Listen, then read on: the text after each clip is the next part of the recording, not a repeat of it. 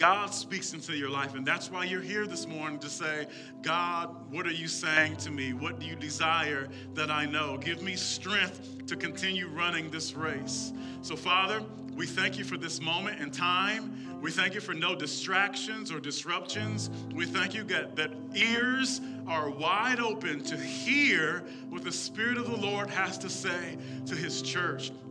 We thank you that you redeem us. We thank you that you refresh us. We thank you that you renew our minds, God. That you transform us by the renewing of our minds. We thank you that today we are hungry and thirsty for change. And that can only come about through your living word. So, Lord, I ask that you would anoint your servant to preach the truth, to teach the truth by the power of the Holy Spirit today. And I ask also that your anointing would be upon the listeners, the hearers, because God, I say that this church is ready for action. They're not hearers of the word only, but doers of the word. They are ready for action and they understand that faith comes by hearing and hearing by the word of the Lord. But faith without works is dead. So everything they hear today must be applied. Everything that they hear today must be seen. They must be found doing these things. So, Lord, we bless you and we thank you for this word. And we, th- we thank you that the thief cannot steal any of it, as it is sown into the hearts of your sheep. And we pray this in Jesus' name. Church, can you say amen? You may be seated at this time. God bless you. Thank you so much for attending New Life Christian Ministries this morning. Welcome to all of our friends, family, and guests. It's time for the Word of God. I don't know if Brooke's here or not, but can we give Pastor Brooke a hand for her message last Sunday? Did such a beautiful job. It was fought at every hand, so it's important and vital that you go back and listen to that message from last Sunday about the fear of the Lord. So the enemy was busy trying to distract the service, and even the, the, the power for the sound system wasn't working, but still the message went out. So you need to understand and say, okay, God, why did all that happen last Sunday? What was happening last Sunday to make us take our eyes off and our ears off what the servant of the Lord had for the church? What is it about the fear of the Lord that we need to understand? So I pray that over your people, God. Whatever we need to understand that came out of the mouth of your servant last week, God, give it back to us. The thief tried to steal it, but we say, give it back to us sevenfold in Jesus' name. Amen. So we're continuing in a series called Jesus Beings. Can you say that with me? Jesus beings. The Bible says that it is in Him that we live and we move and we have our being. So we are not just Christians, we're not just carnal people trying our best to live a divine life. No, we have been born again, and Jesus Christ has given us the same spirit that lives within Him. The Bible says that those of us that have been joined with Christ share a spirit with Him. So that's what this series is about we are growing in our wisdom and knowledge of being Jesus beings, people that receive their source of life, their source of everything as Jesus. He is the one that we live in and move in and have our being. Today's message is entitled, We Worship Christ in the Spirit. Our suffering must not be wasted. Instead, we will learn obedience and walk more fully in the love of God. So I'm here to tell you that today that suffering is necessary. And that might not be the good news that you, you desire to hear today, but I'm telling you, there is a reward that comes from suffering. We all have to go through some things sometimes. And some of us have to recognize that sometimes the suffering is just a way of God to get you back into His will. We're, we're straying away from his will. And he's saying, listen, if I don't afflict you, if I don't correct you, if I don't discipline you, then you'll go too far away and you can lose your soul. So it is good that we suffer, but we cannot let our suffering be wasted. Church, can you say this with me? Where there's a must, there's a, must. There's a way. Elder Melissa was talking about the must of God in our uh, prayer this morning, and I was like, wow, God, that's confirmation because I'm going to be talking about the must as well. So when God says that you must do something, He always provides a way for that to occur. So in the must of God, there is a way. Where there's a must, there is a way. And John chapter 4, verses 23 through 24, it says this, but the time is coming. Indeed, It's here now when true worshipers will worship the Father in spirit and in truth. The Father is looking for those who will worship him that way. For God is a spirit, and those who worship him must worship him in spirit and in truth. So God cannot be seen with our natural eyes because he's a spirit, yet he is very real. And he says that I'm looking for people who will worship me in spirit and in truth. So if it's a must, there's a way. So if God says that you must worship me in spirit and truth, then he must provide a way for us to do that. Carnal people, sinful people cannot worship God in spirit and truth because God is a spirit. So in order for us to worship God, we need a transformation to which we can become spiritually alive. Because to be in sin means that we are spiritually dead. All eyes on me. I know I'm not the best looking person in the world, but if you can keep your focus here, if you, where your eyes are, your ears are too. So I know there's walking going on and there's movement going on, but that's sometimes the enemy's way to distract you right? Because when you're distracted, you can't learn. We've got some teachers in the room right now, right? When kids are distracted, they can't learn. So listen, there's no squirrels in here running loose, right? So don't let every little movement be a squirrel for you today. Let your eyes be focused so that your ears can be open. Church, can you say amen?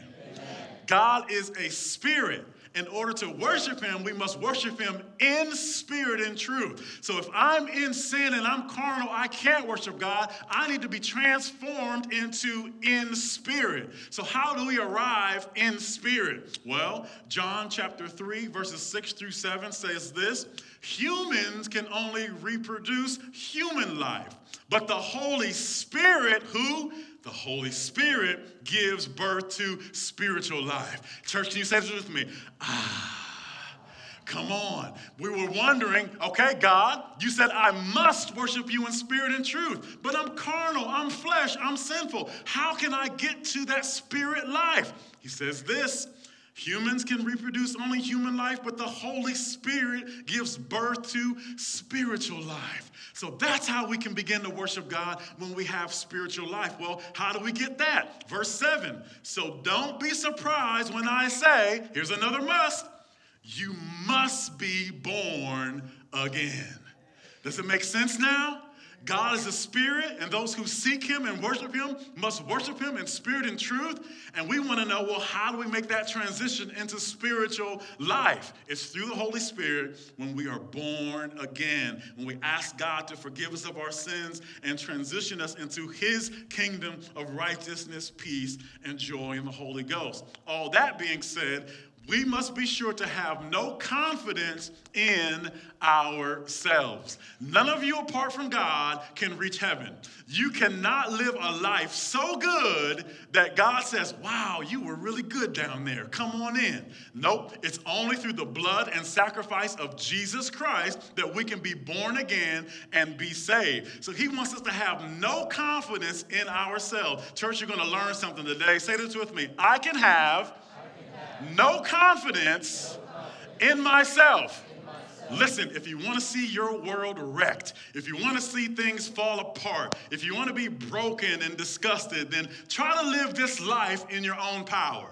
Try to live this life from your own mind because the Bible says there's a way that seems right, but it leads to death and destruction. So if you're going your own way, if you're living a life like this, God, I got this, I don't need your help, I can do this by myself, you need to understand that you're on a dangerous path called death and destruction. We all need God. I don't care what your GPA was, I don't care how many degrees you have, I don't care if you're a doctor, a lawyer, I don't care if you're a scientist, you cannot be saved by your intellect. You are saved by faith alone. You put your trust in God. You could have no confidence in the flesh, none. That's why He chose me to be a pastor that did not go to Bible school, who's a college dropout, who's been arrested before. None of your business what I was arrested for, all right? All this stuff. So when He calls me to be a pastor, I can say, God, I don't know how to be a pastor. And He can say to me, which He did, I do. When He calls you, He wants you to have no confidence in your flesh. He wants all of your faith and trust and hope to be in Him alone. So we got to get rid of this confidence in our flesh. We got to get rid of this self righteousness, this, this self uh, inflation. All right? Philippians 3 3 says this. For we who worship by the Spirit of God, that's us now, okay? We're Jesus beings, we're born again, is talking to us. This is our proclamation. For we who worship by the Spirit of God are the ones who are truly circumcised. To be circumcised is to have flesh cut away. And when you were born again, the Bible says that Jesus Christ circumcised us. And what he cut off was our sinful nature. Can someone say, Praise the Lord for that? When you're born again, he circumcises you by cutting off your sinful nature and leaving it dead and powerless. Does it mean that you will never sin again? No, because sometimes we mess up, we fall down, we pick up that sinful nature and try to exercise it again. But through his circumcision, he cuts off our sinful nature. And it says this we rely on what Christ Jesus has done for us. We put no confidence in human effort. So if you've been born again, if you are a Jesus being, you have no more confidence in yourself. You need to be at the front of the line saying, I am no good without God right? You don't need to be pulled down by others. You need to be the first in line and say, Nope, except for the love and grace and mercy of God, there go I. I need God in my life because I can't do this by myself. So we put no confidence. Those who are spiritual, those who are Jesus beings, put no confidence in human effort. Let's try this. Let's do this. Let's do an experiment. How many of you have some have acquired some things in your life where it makes no sense because you, you didn't have the education, you didn't have the, the, the, background, you weren't raised with a silver spoon in your mouth. God has freed you from alcoholism. You've got alcoholics in your family, drug addicts in your family, but somehow, some way, God has stepped into your life and made a difference in you that you could not do in and of yourself. Amen? Every single one of us could have our hand up to, to testify to God's goodness and power in spite of ourselves. So let's go on to Philippians 3 3. This is the amplified version. For we who are born again have been reborn from above, spiritually transformed, renewed, and set apart for his purpose, and are the true circumcision who worship in the Spirit of God. So, why is a circumcision necessary? Why does God have to cut our sinful nature off? So that we may worship Him in spirit and in truth. I don't need any information coming from my flesh. I don't need any carnal thoughts coming to me. Why? Because the Bible says that the spiritual mind is life and peace, but the carnal mind is death. You've got a God so good that He didn't leave you with your carnal mind and say, fend for yourselves now. He said, Nope, I'm going to cut this thing off of you and I'm going to give you my mind. I'm going to give you the mind of Christ. I'm going to give you the Holy Spirit so that you can live a life that pleases me. We worship him in the Spirit of God and glory and take pride and exalt in Christ Jesus and place no confidence in what we have or who we are in the flesh. That's so important to remember. So, listen, what we're trying to do is humble ourselves. That's the beginning of this message. I'm trying to tell you that you're not supposed to have any kind of confidence in your own self. And if we do, it can lead to suffering. Philippians chapter 3 verses 4 through 11. This is Paul talking about why he has no confidence in himself. Though I could have confidence in my own effort if anyone could, indeed, if others have reason for confidence in their own efforts, I even more. I was circumcised when I was eight days old. Let me pause for a moment. The Holy Spirit desires that I share this. The reason that you can't have any confidence in yourself, because there's a time coming where you won't be able to, to purchase or buy goods without taking the mark of the beast.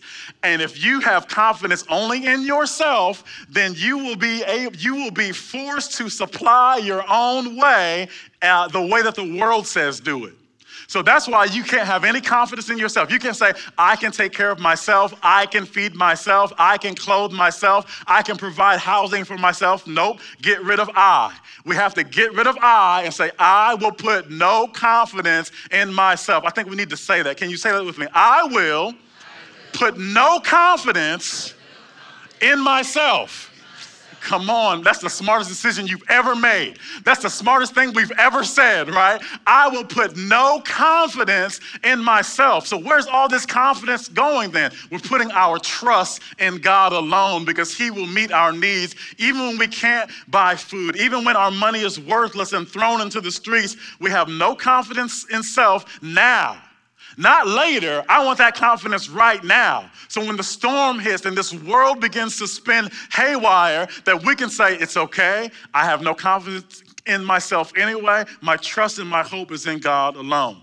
So continue on with what Paul was saying. He began to talk about his birthright, talk about his ancestors and how he was zealous for the law. And verse 7, he said, I once thought these things were valuable, but now, here's that spiritual transformation, but now I consider them worthless because of what Christ has done. Come on, he's glorifying Christ. When you have a real encounter with Jesus Christ in your life, you will see yourself small and God big. The reason some of us walk in fear is because we still see ourselves big and God small. You need to transform the, your way of thinking by getting into the Word and getting into prayer and asking God to fill you with His Holy Spirit. Verse 8, yes, everything else is worthless when compared with the infinite value of knowing Christ Jesus my Lord. Why is that of infinite value? Because Jesus will, some will stand before Jesus and he will say to them, Depart from me, I never knew you. So knowing Jesus is of infinite value. All right, let's keep this going here. For his sake, I have discarded everything else, counting it all as garbage, so I could gain Christ and become one with him. Come on, this is what a Jesus being sounds like. I no longer count on my own righteousness through obeying the law. Rather, I become righteous through faith in Christ. For God's way of making us right with him self depends on faith. What's it depend on, church? Faith. So, not how good of a person you are, not how good of a life you've lived. The way that you're made right with God is by faith. All right, verse 10. I want you to know, I want to know Christ. This is Paul saying this. I want to know Christ and experience the mighty power that raised him from the dead. Listen to what he says next, church. We don't like this. We don't like this part of, of our Christian walk. We don't like this part of, of, of having to experience some of these things. But listen to what his, his next four words I want to suffer. Man, when's the last time you prayed that prayer, right? He's saying, I want to suffer with him. Why, Paul? Or how? Sharing in his death. Why? So that one way or another I will experience the resurrection from the dead. So I want enough suffering in my life so I under so that I understand that it's not by my own power, not by my own might, but it is by his spirit in which that I have been saved. It, and it is by his spirit in which we live and we move and we have our being. I want to suffer with him, sharing in his death. Because when we're baptized in his death, we also experience his resurrection. God is calling us, church, to be disciplined disciples. Let's go to Hebrews chapter 12, verses 5 through 13. Some of us go through things in life and we don't understand why. Oh, I'm trying to serve you the best I can, God. Why am I having such a hard time? Why am I experiencing loss? Why does it seem that you've forgotten me? God, where is your goodness? Where is your mercy for me? What's happening? I don't understand. Hebrews 12, verse 5 says this And have you forgotten the encouraging words God spoke to you as his children? I'm so glad that we have a father that speaks to us. He said, My child, don't make light of the Lord's discipline. And don't give up when he corrects you. For the Lord disciplines those he loves, and he punishes each one he accepts as his child. So, discipline is necessary for you to be a child of God. Why? Because we don't always get it right. It's going to be necessary at times for us to be disciplined by God. We're going to have to suffer at His hands sometime, but it is for the salvation of our soul and the development of our fruit in which God desires that we produce in our lives. Verse 6 For the Lord disciplines those He loves and he punishes each one he accepts as his child. So listen, the discipline of God is because he loves you. Not because he's mad at you, not because he's angry with you, but because he loves you. Now, sometimes we discipline our children out of anger. And the worst time to spank your child is when you're angry. Because if you do that, it won't be Pastor Damien knocking on the door, it'll be Deputy Damien knocking on the door and say, Why did you beat that child like that? Right? So we don't beat in anger, right? If you're gonna correct your child, discipline is a lesson right? You can't just spank a child and not teach them, right? So what was that for? Well, I was mad. You, you broke my Gatorade. I don't know. You, you, did, you spilled my Gatorade. You got a problem. If you're beating your kids for silly reasons, you got a problem, right? And you probably learned it because some of you learned violence from your parents because violence is lazy discipline. Now, I know the word says that you can beat your child and they won't die, but you don't just beat a child without teaching them because all you're teaching them is violence, right? So somebody needs to hear this because you're quiet, right? You don't just beat them. Discipline means to teach. Don't just beat me, God. Teach me what I do wrong. Because, God, if you don't tell me what I did wrong, I can suffer this, this same punishment again. So God disciplines those that he loves. How many are thankful for the discipline of God, right? It doesn't always feel good, but it leads to good, right? It leads to good. Verse 7 As you endure, so this means this that God's discipline won't kill you. It tells us that right in verse 7. As you endure this divine discipline, if you endure it, it means you survived it, right? Remember that God is treating you as his own children. Who ever heard of a child who was never disciplined by his father? If God doesn't discipline you as he does all of his children, it means that you are illegitimate and are not really his children at all. Since we respected our earthly fathers who disciplined us, shouldn't we submit even more to the discipline of the Father of our spirits? The Bible just called God the Father of your spirit. What does that mean? It means that the must has been satisfied. If you must worship him in spirit and truth, then you must be tra- transformed into spiritual life. And when you're born again, you receive spiritual life. And the Bible just called you in this passage the father of our spirits, right? And live forever. For our earthly fathers disciplined us for a few years doing the best they knew how, but God's discipline is always good for us that we might share in His holiness. No discipline is enjoyable while it's happening. It's painful. But afterward, church, can you say afterward? Right? Many of you that were spanked, you know what the afterward feels like. the afterward. It's over now. Woo.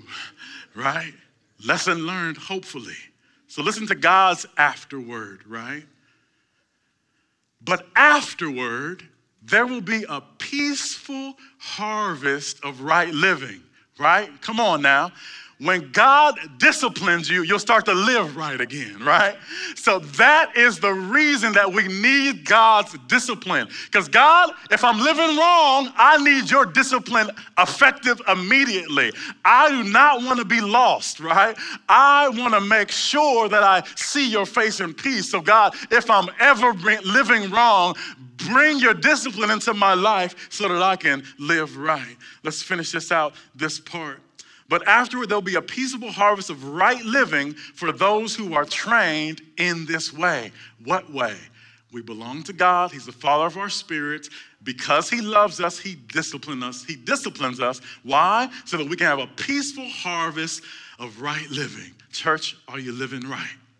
You should be able to look around you and say, I've got a peaceful harvest of right living because I undergo the process of God's discipline. Verse 12.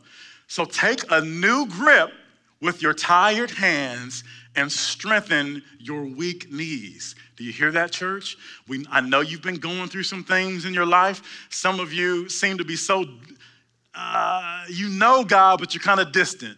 I mean, you're cool, but you're not cool, cool, right? Uh, you, you just need to be in a greater fellowship with Him. You feel like you're on the outskirts of, of, of the kingdom. Heaven, heaven doesn't have a ghetto, but sometimes you feel like that's where you are when it comes to your relationship with God. So here's what He's saying okay, I'm correcting you. Here's what I want you to do now. Listen, are you listening? You say, Yes, God, I'm listening. He says this take a new grip right? Take a new grip, hallelujah. Take a new grip with your tired hands and strengthen your weak knees. Mark out a straight path for your feet so that those who are weak and lame will not fall but become strong. So, the discipline of God leads to right living. And after He's corrected us, He's saying, Now look, don't go that way again. I don't want to have to discipline you again. Put a straight path in front of your feet and walk that way. Take a new grip, right? Because the Bible says that those that take hold of the plow and let go and look back are not worthy of the kingdom of God. Church, can you say this with me? Take a new grip. Come on now. Some of us are living lukewarm lives for God. Some of us aren't ready to meet God. Uh, just coming to church doesn't mean that you're living a righteous life. So he's saying, take a new grip, right? Take a new grip uh, with your tired hands and strengthen your weak knees. Why? And, and do what next? Mark out a straight path, right? What, why is it straight? Straight is the way, and narrow is the gate that leads to what? Life. It leads to life, right? So we won't be weak and lame and fall, but become strong. 1 Samuel chapter 2, verses 9 through 10 tell us this. He will protect his faithful ones, but the wicked will disappear in darkness. No one will succeed by strength alone. Church, I have a question for you. Who will succeed by strength alone? No one succeeds by strength alone, right? He thunders against them from heaven. The Lord judges throughout the earth. He gives power to his king. He increases the strength of his anointed one. So, we've got to get ready, church. Christ beings must be ready to suffer. So don't think that you've done something wrong always when you go through suffering. There's a difference between discipline and suffering, right? Sometimes we're going to have to suffer through some things. And Hebrews 5 chapters chapter 5 verses 7 through 9 tell us this. While Jesus was here on earth, he offered prayers and pleadings with a loud cry and tears to the one who could rescue him from death. And God heard his prayers because of his deep reverence for God. Even though, listen to this, listen, listen, even though Jesus was God's son, he learned obedience from the things he what? Suffered. In this way, God qualified him as a perfect high priest, and he became the source of eternal salvation for all those who obey him. I don't know if you knew that was in your Bible or not. Verse 8 says, even though Jesus was God's son, he learned obedience from the things he suffered. How did he learn obedience? Through the things he what? Suffered. suffered. Even the Son of God learned obedience in suffering. So there's a school in life, a university that you don't get to graduate from called suffering. And as you suffer, it teaches you obedience. Let's go to 1 Peter chapter 4, verses 1 through 5. And actually, this is the amplified version of this. Listen to this. Therefore, since Christ suffered in the flesh and died for us, arm yourselves like warriors with the same purpose, being willing to suffer, listen to, to the why, for doing what is right and pleasing God. So, discipline typically comes when we're doing wrong. Come on, you get, don't miss this part. Look at me. Don't miss this part. Discipline usually comes from when you're living wrong, but suffering can come because you're living right. Come on, don't miss that part. Don't miss that part. That the world, the whole world is anti you because you are a Jesus being. If the world is anti God, they should be anti you as well, right? And we're going to suffer just like he suffered. They didn't want him. Jesus would go to towns and bring deliverance, and they would say, You know what? Get out of here. Makes no sense. He's the king, he's the deliverer, and you want him to leave? Yes. Why? Because we're the lights of the world. And those who live in darkness hate the light. Why do they hate the light? Because it reproves them of the way that they are living and it makes them feel bad and they don't want you around. Okay? So you're to suffer for doing what is right. All right? Because whoever has suffered in the flesh, being like minded with Christ, is done with intentional sin. Come on. So if you're if you're in that suffering category, it means you're done with sin. Now, occasionally you're going to sin, but this, this says that you're done with intentional sin. How many are done with intentional sin? Every hand should go up. If you're a believer, if you're born again, you should be done with intentional sin. I don't sin on purpose anymore. That should be everybody's testimony that is born again and a child of God. I never sin on purpose anymore. I sin when I'm living outside of purpose. I sin when my mind's not on God anymore. I sin when I allow that carnal nature that God cut away from me, I try to sew it back together on me and I go after the things of this world. All right? a child of God, those that are born of God do not sin. But when we do sin, we still have an advocate named Jesus Christ, and we can go to his throne in time of trouble and receive grace uh, for that. Let's keep going. Having stopped pleasing the world, verse 2 so that he can no longer spend the rest of his natural life living for human appetites and desires, but lives for the will and purpose of God. So, the beautiful thing about salvation is if you have any addictions to sin right now, that if you're born again, they're broken right? Now you still got to work them out because your mind and your body and your soul have to catch up to the spirit, right? But you are free from sin. Your body just doesn't know it yet. I, I hope you hear this today. If any of you are addicted to tobacco or any kind of drugs or alcohol, Jesus Christ sets you free immediately, right? But your body just doesn't know it yet, right? You've got to walk that thing out and say, you know what? I don't need a drink. I don't need drugs. I don't need to smoke. I don't need to go to those websites, and my body just doesn't know it yet. But it will come under subjection to the will of God. I will be transformed by the renewing of my mind. Church, can you say amen? This amen isn't for me, it's, it's for the truth that's being presented to you in the Word of God today. Let's keep going here. Verse 3 For the time already past is more than enough for doing what the unsaved Gentiles like to do, living unrestrained as you have done, in a course of shameless sensuality, lust, drunkenness, carousing, drinking parties, and wanton idolatries. In connection with all this, they, the unbelievers, are resentful and surprised that you do not think like them. Wow, that's why you're going to suffer because you don't think like they do, right? You don't value their values and run hand in hand with them. Oh, you think you're too good for us now, don't you? You're to suffer, right? Let's keep going. And, and them with them in the same excesses of dissipation and immoral freedom. And they criticize and abuse and ridicule you and make fun of your values, but they will have to give an account to him who is ready to judge and pass sentence on the living and the dead. That brings us to this Holy Spirit, I pray that as we, as we round the corner and get to the meat of this message right now, that you will do something that you have been assigned to do in our presence today. Teach us how to not waste our suffering. In Jesus' name, amen. Hebrews 5 8 again tells us that even though Jesus was God's son, he learned obedience from the things he suffered. So, what did Jesus suffer while he was here? He was rejected, wasn't he?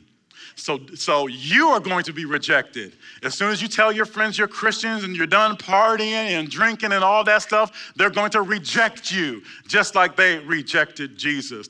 Jesus, how did he suffer? How did he learn obedience? Through spiritual warfare. If you're a Christian, you're going to go through some spiritual warfare. Uh, and Jesus went through spiritual warfare and he learned obedience through suffering that spiritual warfare. Every time the enemy came at him to tempt him, he said, It is written over and over and over again. Three times he said, It is written. So he learned obedience. See, he was obeying God. Turn these stones into bread. No, man shall not live by bread alone. I'm learning obedience by suffering through this temptation. I'm 40 days hungry into a fast, and bread sounds good.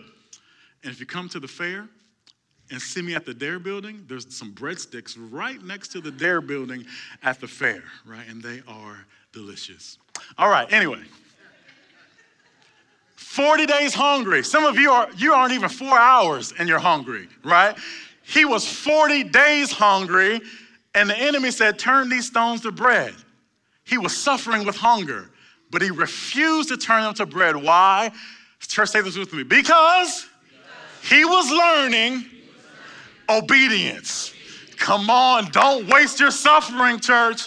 When you're going through something, don't waste it. Say, you know what? I'm learning obedience. This isn't easy, but I'm learning obedience, and obedience leads me into life. We know that Jesus also suffered from doubt and unbelief. Those around him that he was chosen to lead, they doubted him. They didn't believe. He suffered through that, but yet he obeyed. Philippians 2 and 8 tells us this why he had to learn obedience because there was one final episode, there was one final suffering that Jesus would have to endure and have to be obedient in. And Philippians 2 and 8 tells us this he humbled himself in obedience to God and did what? And died a criminal's death on a cross. Man, how painful, right?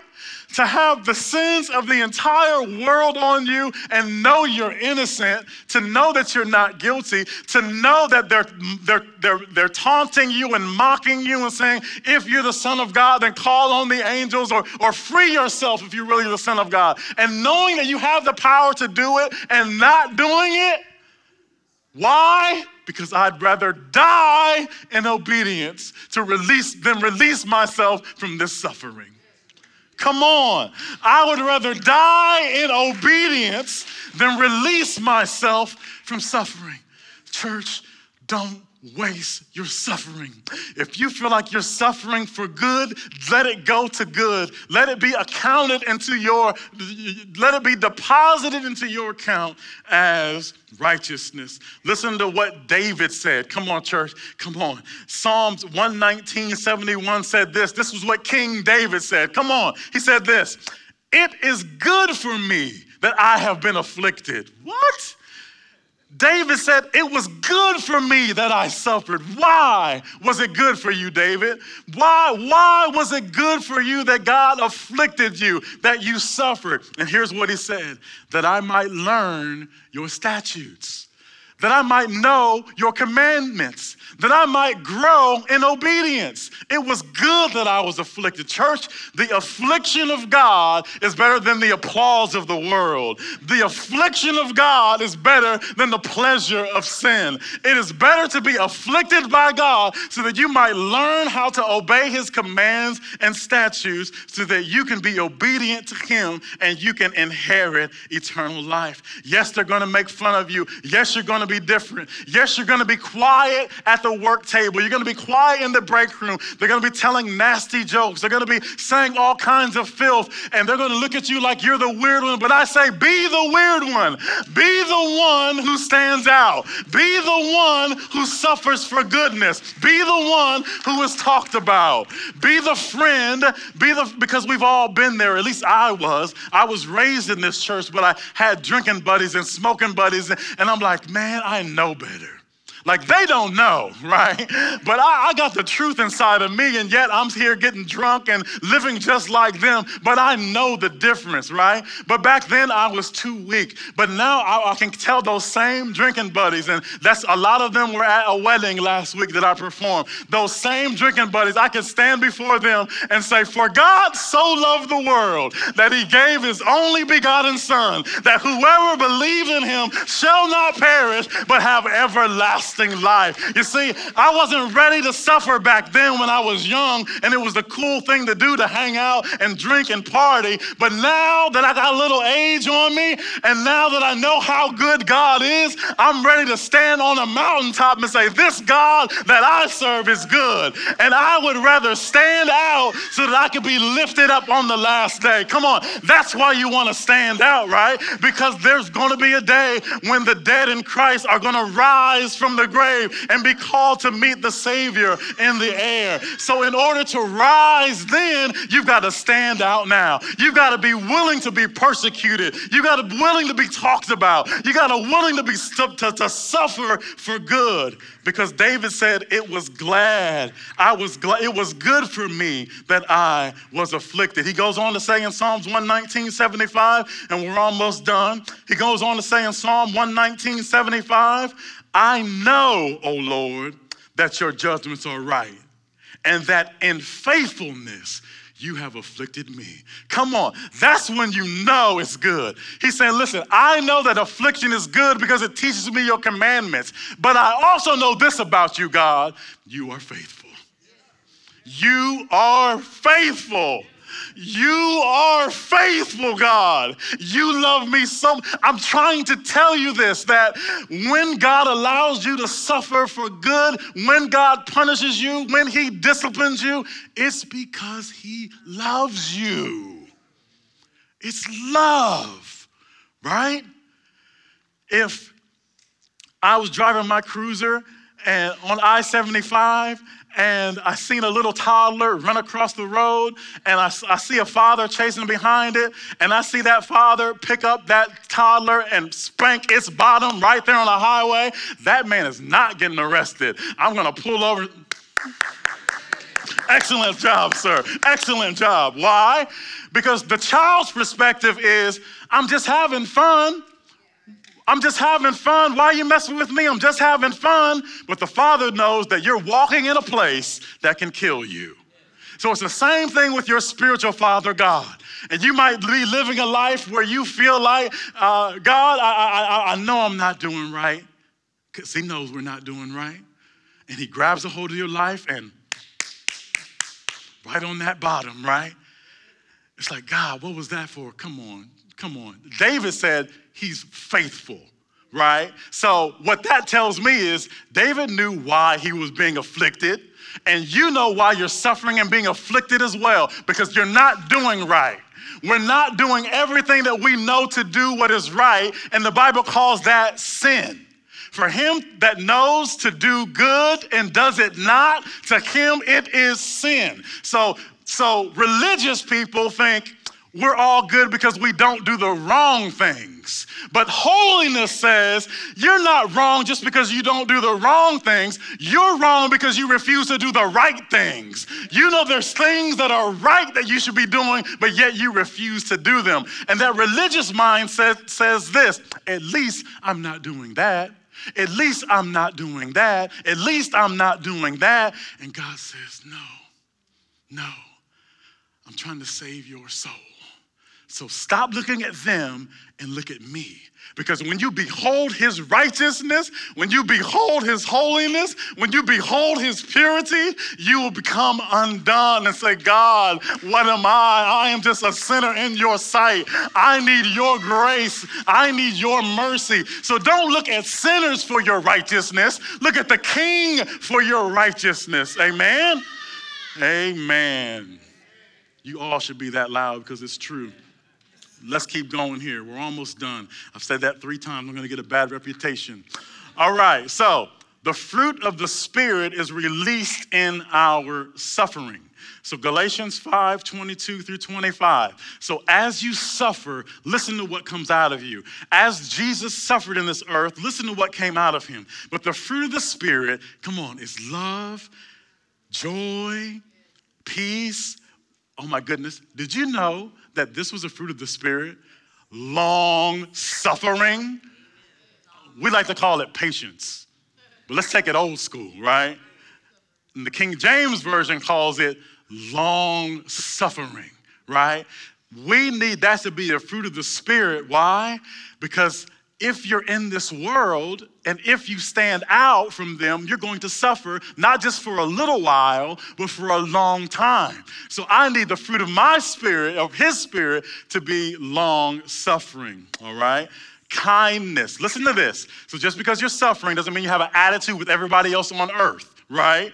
You have kindness coming out of you still while you suffer. You have goodness and faithfulness and gentleness and self control. I hope you're not missing this, church. Listen to me. Some of you are suffering and you've got an attitude problem, right? You've got spiritual leprosy, okay? And you don't want to be bothered with anyone. You don't want anyone around you, right? But God is saying, just because you're suffering, wash your, I don't care, wash your face. Just because you're suffering, rise up and still be kind and still be loving and still be a servant servant and still be the, the, the appointed of God in which I have made you. You still need to be fruitful even while you suffer. So you don't get to take a break just because you're going through something. You get yourself in gear and say, okay, God, I'm here to serve you still. I'm still going to allow you to get the glory from my life, even though I'm suffering. Father, in the name of Jesus Christ, may every spiritual and religious pity party come to an end right now in Jesus' name, and may the fruit of long suffering be displayed so that this thing that we're going through can lead to obedience. Man, in Jesus' name, amen. So, what some of you are suffering with is witchcraft. It's absolutely witchcraft. And the reason that it's witchcraft is because the Bible says that rebellion is as witchcraft. So when you rebel against God, when you rebel against the truth, when you rebel against righteous instruction, you are in witchcraft. You don't have to have tarot cards in your pocket. You don't have to get your palm read to be in witchcraft. All you have to do to be in witchcraft is be rebellious. It's the truth, anyhow. All right? I am. All right. Let's close this thing out. All right? Kimberly, if you play, I can probably go faster. Here we go. All right. So, sometimes, church, as we're suffering, we have a willing spirit, but our, our body is weak. Our flesh is weak. Our ability within self is weak. And Jesus was with the disciples before he was about to be re- arrested, and he told them this keep watch and pray. This is Mark 14, 38 through 52. Keep watch and pray so that you will not give in to temptation, right? Uh, for the spirit is willing, but the body is weak. Then Jesus left again and prayed the same prayer as before. When he returned to them again, he found them sleeping, for they couldn't keep their eyes open and they didn't know what to say. Church, say this with me. And they didn't know what to say. When he returned to them the third time, he said, Go ahead and sleep. Have your rest. But no, but no, no, no. The time has come. The Son of Man is betrayed into the hands of sinners. Up, let's be going. Look, my betrayer is here. And immediately, even as Jesus said this, Judas, one of the 12 disciples, arrived with a crowd of men armed with swords and clubs. All right, church, remember, get ready to suffer. It's how you learn obedience. The disciples are really in a pickle right now. They had been sent by the leading priests, the teachers of religious law, and the elders. The traitor Judas had given them a prearranged signal. You will know which one to arrest when I greet him with a kiss. Then you can take him away under guard. As soon as they arrived, Judas walked up to Jesus. Rabbi, he exclaimed, and gave him the kiss. Not a kiss, the kiss. Then the others grabbed Jesus and arrested him. But one of the men with Jesus pulled out his sword and struck the high priest's slave, slap, slave, slashing off his ear. Jesus asked them, Am I some dangerous revolutionary that you come with swords and clubs to arrest me? Why didn't you arrest me in the temple? I was there among you teaching every day. But these things are happening to fulfill what the scriptures say about me. Listen to verse 50. It's time to suffer. Listen, listen. Then all, how many? Then all his disciples deserted him and ran away. One young man following behind was clothed only in a long linen shirt. When the mob tried to grab him, he slipped out of his shirt and ran away naked. So the disciples ran away naked and afraid. Their Lord and Savior had been stripped away from them. They were told to pray for this hour of temptation, but they were too tired to pray, and they didn't even know what to say or what to pray as well. But there's an account in Matthew chapter 8, 6 rather, where the disciples asked Jesus a question Lord, will you teach us how to pray? Just as John's disciples taught him how to pray. And, church, I see the Lord's Prayer. Man, I see the Lord's Prayer as being the prayer they all run away to pray by themselves right now. Right? Right in that moment, they didn't know what to pray. But when you don't know what to pray, the Holy Spirit will show you what to pray. So I was cutting grass the other day and I was having some conflict in my life and I was going through some attacks and some suffering and some discipline and the Holy Spirit told me to pray the Lord's Prayer. And I prayed it from a place of warfare. I prayed it from a place of desperation. And I saw the disciples praying this prayer at that hour when they had all scattered and left Jesus Christ. And it took on a new meaning. When you see the Lord's Prayer as a shout for help, as a cry to say, They've taken my Savior away and I ran from Him, I abandoned Him, I can't see him anymore, it hits different, as the young folks say. It hits different when you see the Lord's Prayer and the light of a prayer of warfare. So listen to this. After this manner, therefore, pray. So it starts off with our. So what's that mean? It means he taught them to pray this way. The first word was our. So what does this mean? That we are in this together, right? The Lord and his body of believers. So when you pray the Lord's Prayer and you start with our, that puts you together with God and the Holy Spirit and his Son and the whole body of Christ. The next word is Father.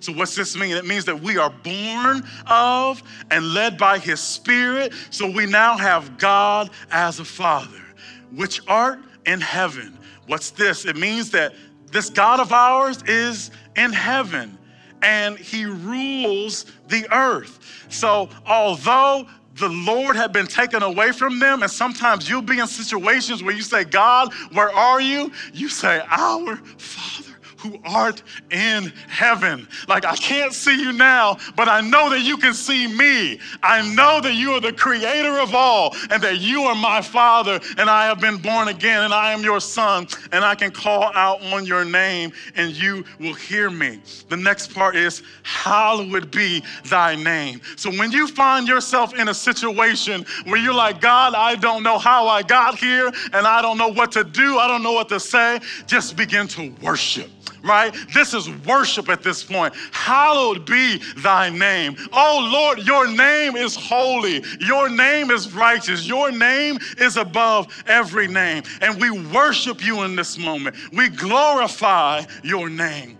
thy kingdom come. So they're calling down the kingdom. Jesus has been taken away, and he was the kingdom representation on earth. But now they're looking to the Father. Why? Because Jesus taught them to pray even for this very hour, and they're calling down the kingdom. And you can do it too. Say this with me I call down righteousness, peace, and joy in the Holy Ghost. That's how you call the kingdom down, right? In this moment, I'm calling the kingdom down. You're my God, my Father in heaven, and I'm calling the kingdom down. The next thing is this Thy will be done in earth as it is in heaven. So, what is that saying? That just as your will, God, is supreme and unopposed in heaven, let your will be done in this situation on earth right now. Give us this day our daily bread, which means if you don't feed us, we will faint physically and spiritually. So speak to us as well because we cannot live on natural food alone. So give us a word, God.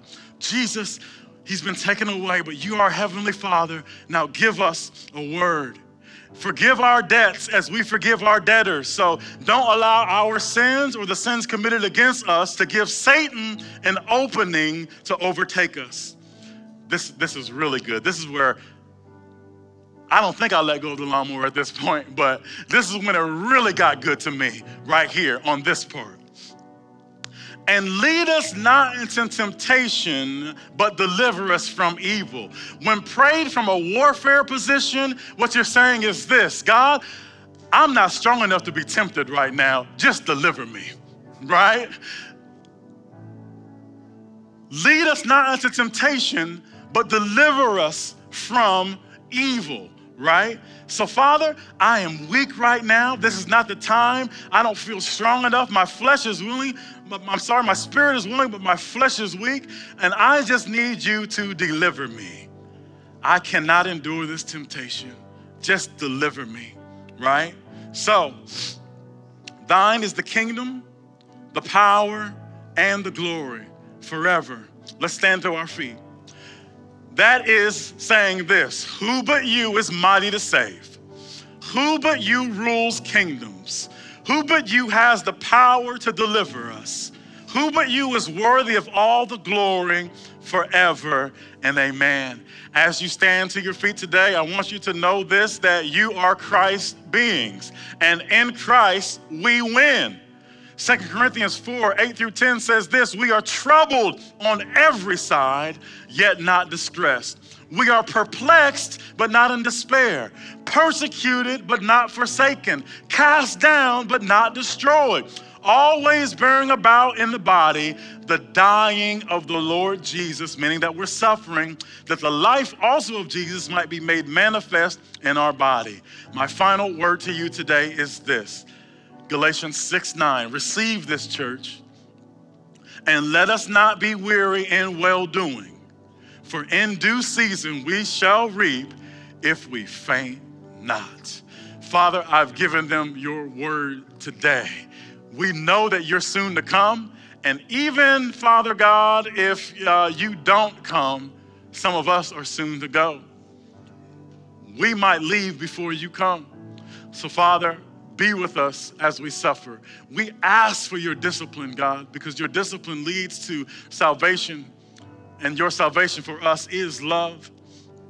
You know the heart of every person here. You know what they're going through. You know those who are not living right. You know those who have a form of godliness, but they deny the power thereof. You know those who are just going through the motions. And you know those, God, who are doing everything they can to live a life that pleases you. But the beauty of it is you're no respecter to any of us, God. So we thank you for the blood of your Son, Jesus Christ. We thank you for this lesson today. And you've taught us that as we suffer, may the Spirit, may the fruit of the Spirit be evident in our lives. And may we not have to learn this lesson again. There will be many tests, many sufferings, many trials, but God, we don't want to see this test on our desk again. We want to pass it the first time. So, whatever obedience you're trying to teach us in this suffering, may we learn it. And with the help of your Holy Spirit, may we pass it with flying colors. In Jesus' name, amen. Church, can you say amen? Thank you so much for your patience this morning. Thank you for allowing us to worship our God as long as we wanted to because He's worthy of it all. Thank you for allowing me to give you the whole message.